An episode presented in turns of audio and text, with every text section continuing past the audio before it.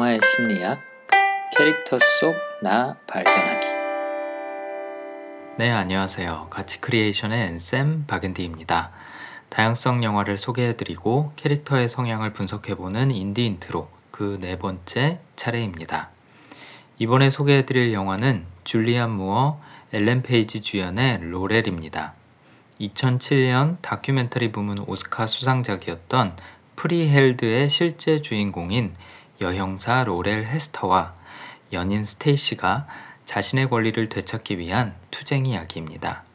톰 행크스 주연의 필라델피아의 각본을 쓴 론 니스워너 그리고 레이징 빅터 바가스를 연출한 피터 솔레트 감독의 신작입니다. 로렐 헤스터는 뉴저지주 오션 카운티에서 20년째 형사로 근무하며 첫 여자 부서장이 되겠다는 소박하고 단순한 꿈을 갖고 살아갑니다.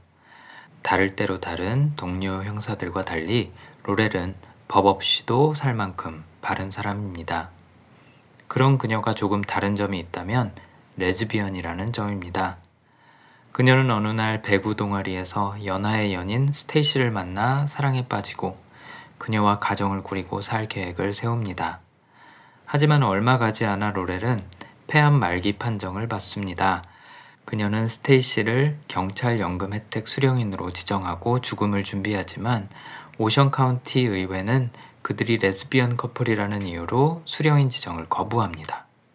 그리고 로렐은 동료 형사 데인의 도움을 받아 의회와 맞서 싸우기 시작합니다. 사실 로렐이 스테이시에게 연금 혜택을 받게 해줄 방법은 이미 존재합니다.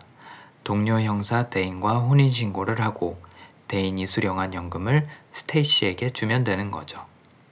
하지만 그녀는 이런 편법을 사용하지 않고 정당하게 그녀의 권리를 되찾고 싶어 합니다. 죽기 며칠 전까지도 동성애자 인권 변호사, 시민들, 동료 경찰관들의 도움을 얻어 싸우고 결국 지역의회의 결정을 번복하는데 성공합니다.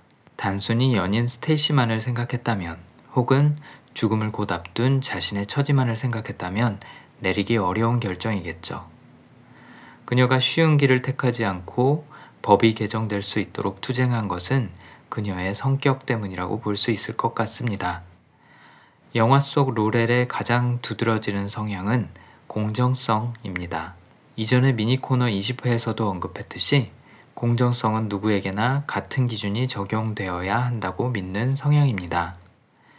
어떤 집단 안에서 그 누구든 특별 대우나 차별을 받아서는 안 된다고 보기 때문에 로렐은 그녀 본인만 빠져나갈 편법이 있음에도 불구하고 평등하게 대우받을 권리를 주장합니다.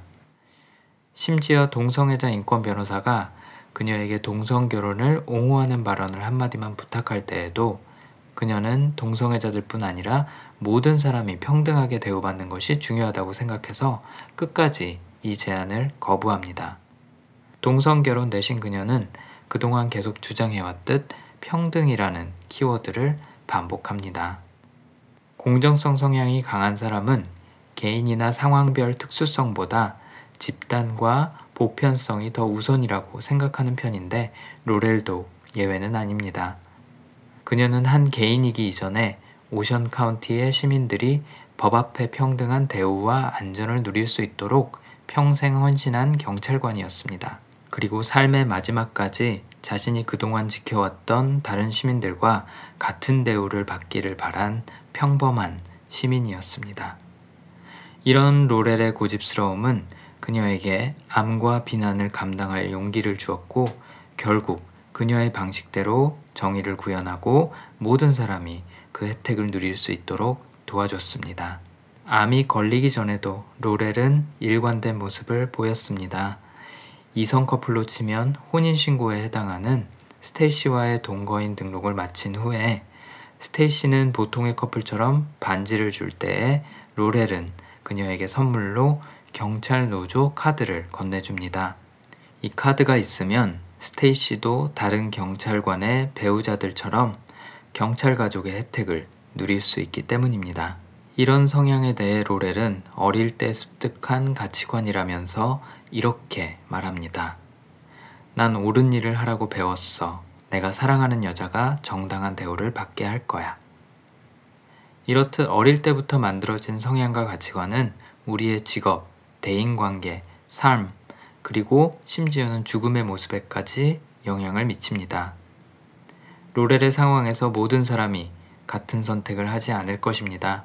그리고 로렐이 한 선택도 단 하나의 정답이 아닌 그녀만의 답, 즉, 그녀만의 방식대로 풀어낸 해결책일 뿐입니다.